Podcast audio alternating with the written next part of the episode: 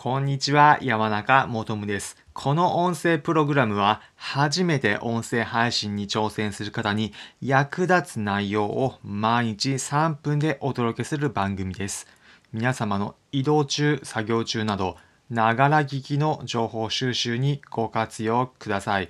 今回は、音声配信者の方へ皆さんの内容が伝わりやすくなるフォーマットを一つご紹介します。今日から使える内容なので、ぜひ音声配信されている皆さん参考にしてみてください。伝わりやすい音声配信のフォーマット何なのかというと、結論、最初に結論、次に理由、そして具体例という3ステップ、ぜひ試してみてください。もう一度言います。3ステップ。結論、理由、具体例。この順番です。なぜなのか。理由としては、聞いている側が最初、おっというふうに皆さんの配信している内容、どういった内容なのかを一瞬でわかるようになるのが最初に結論を持ってくる。そして聞いた人は、え、なんでそういった話なの？っていうふうに気になったことに対してその理由を述べるので、聞く側は理解が深まる。そしてさらに具体例を入れることで、なるほどね、という形でイメージがつく。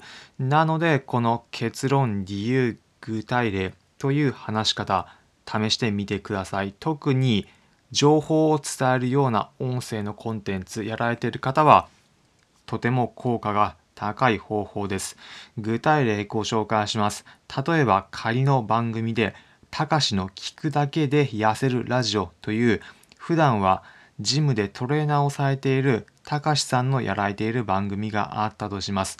このたかしの聞くだけで痩せるラジオ、こちらの内容で痩せるための一つの方法を紹介したコンテンツとして皆さん毎日体重計に乗って体重を自分で測ってくださいと伝えているコンテンツ界の音声配信の放送があったとします。このメッセージ、毎日体重計に乗ってくださいと最初に伝えたときに、聞く側はおそらくこう思うはずです。なんで、なので、たかしさん、この内容であれば、こんにちは、たかしです。今日は皆さんに聞くだけで痩せる方法を一つ紹介します。それは体重計に毎日乗ってください。なぜかというと、皆さん体重計毎日乗ることで自分の体重がどれだけあるのかっていうのことをより意識できるからです。1回乗っただけだと、あ、これくらいなんだっていうところで終わってしまうのが、皆さんダイエットなど試していく中で、その効果が日に日に少しずつではありますが、目に見えてくるので、ダイエットのやる気が上がって継続に上がる、継続につながっていくからです。でも、毎日乗るのめんどくさいという場合は、ぜひ皆さん、体重計乗るのお風呂上がりなどに一つ試してみてはいかがでしょうか。というような構成ですね。こちらも最初に結論、理由、具体例という順番です。結論、毎日体重計に乗る。理由は乗ることによってダイエット挑戦する方が自分の体重減ることが意識できて継続できるようになるから。で、最後に具体例でお風呂上がりなどの場面でやると実践的ですよ。というような内容ですね。まあ、なので結論、理由、具体例という方法、皆さんも音声配信されている方、ぜひご自身の内容でも試してみてください。皆さんの内容、聞いている方にとってより伝わりやすくなること間違いなしです。ちなみにこちらの放送を取り上げさせていただいたのは、前回お話しした内容についてコメントをいただいたので、そちらの内容をもとにお話しさせていただきました。ちなみにいただいたコメントも紹介させていただきます。放送回、情報発信系の音声コンテンツの鉄則、これで最後まで聞かれるという放送を以前させていただきました。こちら内容は一言で言うと最初に結論を持ってこようというような放送回でした。こちらについて、えー、カエルパンさんからコメントいただきました。ありがとうございます。コメント読ませていただきます。こんにちは。勉強になります。ありがとうございます。感謝。カエルパンこと、おたきカエル、オンタキですかね。カエル、カオル。えー、チャンネル ID、ID、あ、ラジオということでコメントいただきました。ありがとうございます。えー、もう一件コメントいただいております。えー、ちゃちゃまるわんこさん、友達何人できるかな？さんからもこちらの放送館にはコメントいただきました。こんにちは。わかります。前置きが長くなると、それだけでお腹いっぱいになり、飛ばしたくなります。ということで、まあ、最初に結論を持ってこようということについてコメントいただきました。ありがとうございます。えっと、こちらの放送回もう一件コメントいただいております。モリモッティアットルーティンが人を作るさんからいただきました。ありがとうございます。初めて聞かせていただきました。短くまとまっていて非常にわかりやすいですね。ありがとうございます。自分はついつい喋りすぎてしまうので、自分もこちらのチャンネルで勉強させていただきます。お辞儀マークということでコメントいただきました。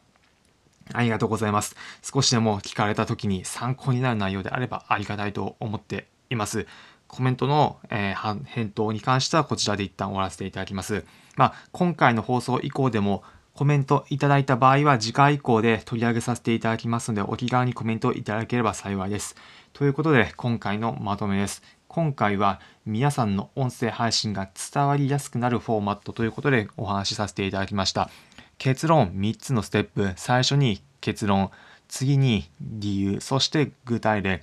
この方法でお話ししてみてください。皆さんの放送伝わりやすくなること間違いなしです。この音声プログラムは初めて音声配信に挑戦する方に役立つ内容を毎日3分でお伝えする番組です。皆様の移動中、作業中など、ながら聞きの情報収集にご活用ください。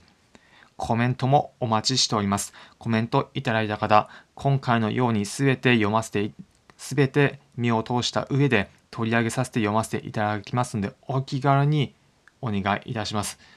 例えば今回の放送を聞いて、自分も音声配信このフォーマットで試して話してみました。楽しかったです。などのようなコメントをぜひお気軽にいただければ幸いです。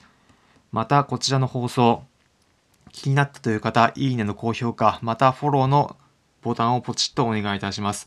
話した内容を後でエッセンス振り返りたいという方、Twitter でもこちらまとめて情報を並べておりますので、Twitter も確認いただければ幸いです。Twitter のアカウントは説明欄のところにリンク先を貼っておくので、そちらから見てみてください。それでは皆様、良い一日お過ごしください。また次回お会いしましょう。それじゃあ。